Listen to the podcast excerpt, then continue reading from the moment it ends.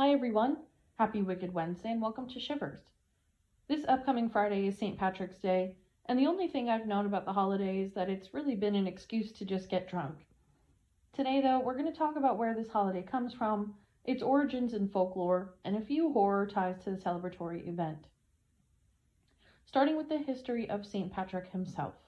St. Patrick was born in Britain, not Ireland, to wealthy parents near the end of the 4th century. He is believed to have died on March 17th around 460 AD, and at the age of 16, Patrick was taken prisoner by a group of Irish raiders who were attacking his family's estate. They transported him to Ireland, where he spent six years in captivity. During this time, he worked as a shepherd outdoors and away from people. Due to his loneliness and solitary, basically confinement, he turned to religion for solace and was able to escape and return to Britain. Upon his return, he claimed that God spoke to him and told him to return to Ireland as a missionary and bring Catholicism to the traditionally paganistic people there.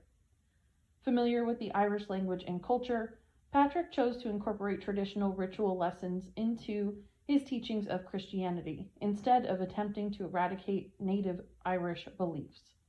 For example, he used bonfires to celebrate Easter since the Irish were used to honoring their gods with fire. He explained the Holy Trinity, the Father, Son, and Holy Spirit, using three leaves of a native Irish clover, the shamrock. He also superimposed a sun, a powerful Irish symbol, onto a Christian cross to create what is now called a Celtic cross, so that symbol would seem more natural to the Irish people.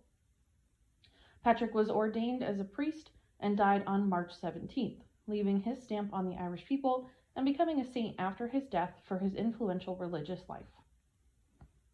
For today's traditions of St. Patrick's Day, on St. Patrick's Day, which falls during the Christian season of Lent, Irish families would traditionally attend church in the morning and celebrate in the afternoon.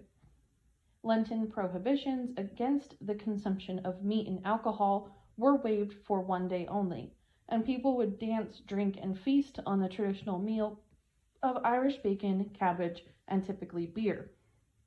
Over the next 35 years, Irish patriotism among American immigrants flourished, prompting the rise of so called Irish aid societies like the Friendly Sons of St. Patrick and the Hibernian Society.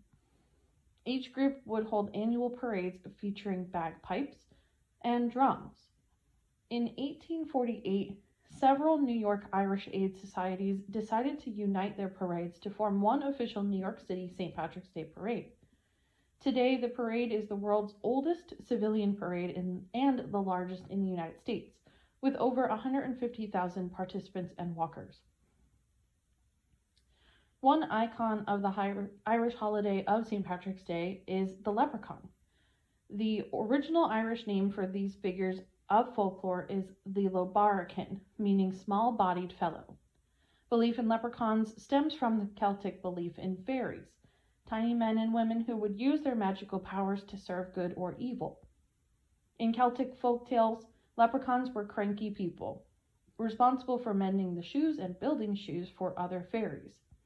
Though only minor figures in the Celtic folklore, leprechauns were known for their trickery, which they often use to protect their much fabled treasure.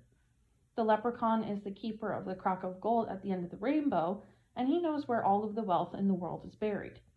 If you're lucky enough to catch him, you must keep your eyes on him at all times and not allow him to distract your attention, or he will disappear forever.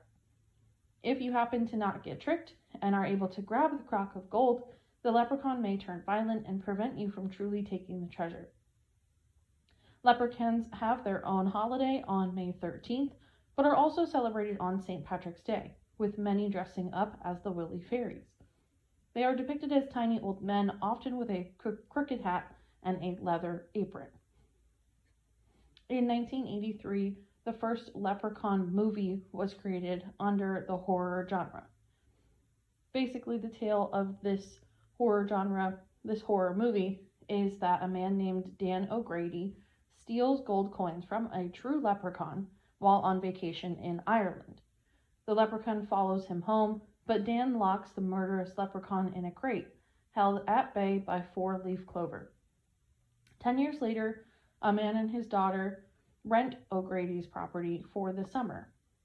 When they accidentally release the leprechaun, the leprechaun goes on a murderous rampage to reclaim his gold.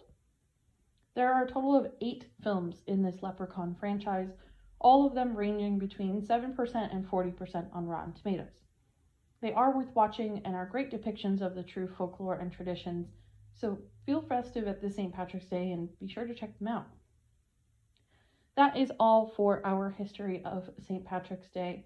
I certainly hope you enjoy your holiday, your parades, however you choose to celebrate.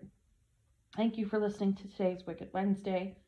For those of you who are looking to continue talking about all things spooky, be sure to join the Shivers Meetup page and be actively part of conversations, discussions, and events. Enjoy your week, everyone.